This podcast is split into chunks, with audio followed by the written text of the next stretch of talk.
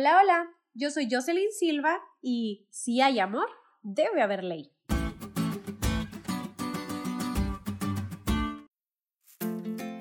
¿Alguna vez te has preguntado cómo sería el mundo sin reglas? Cuando yo era adolescente, debo confesar que las reglas me parecían demasiado aburridas. Y la verdad, cuando iba en la escuela se me hacía un fastidio el hecho de tener que hacer caso a normas y reglas que para mí ni siquiera tenían sentido. Pensaba que sin reglas el mundo seguramente sería mucho más divertido.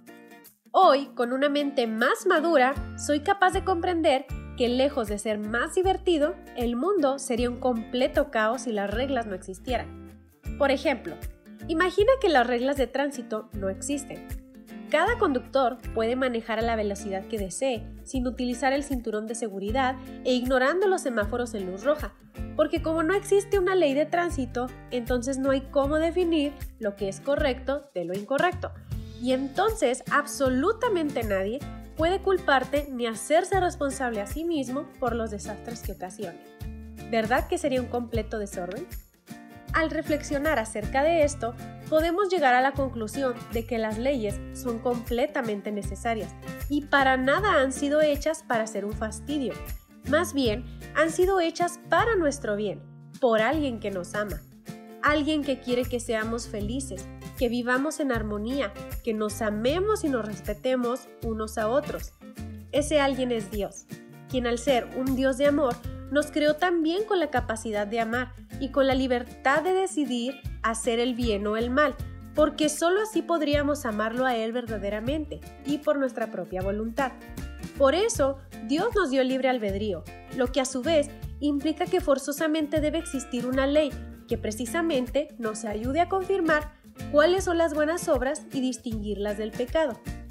Así es en la tierra y así es también en el cielo. Para los ángeles del cielo no existe un conocimiento más alto que el de conocer la voluntad de Dios, la cual se expresa claramente en su ley. Y el hacer esa voluntad es el servicio más elevado y especial en que pueden ocuparse. De esa misma manera, debiera ser para nosotros que aún nos encontramos en la tierra, nuestro carácter debiera ser transformado a tal grado que la ley de Dios fuera nuestra única guía a cada paso que damos.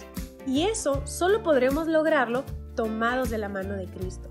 Recuerda que nuestro carácter es lo único que podremos llevar con nosotros al cielo cuando Jesús vuelva, y así viviremos por la eternidad.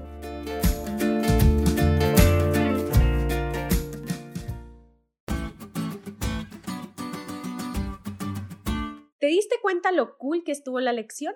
No te olvides de estudiarla y compartir este podcast con todos tus amigos. Es todo por hoy, pero mañana tendremos otra oportunidad de estudiar juntos.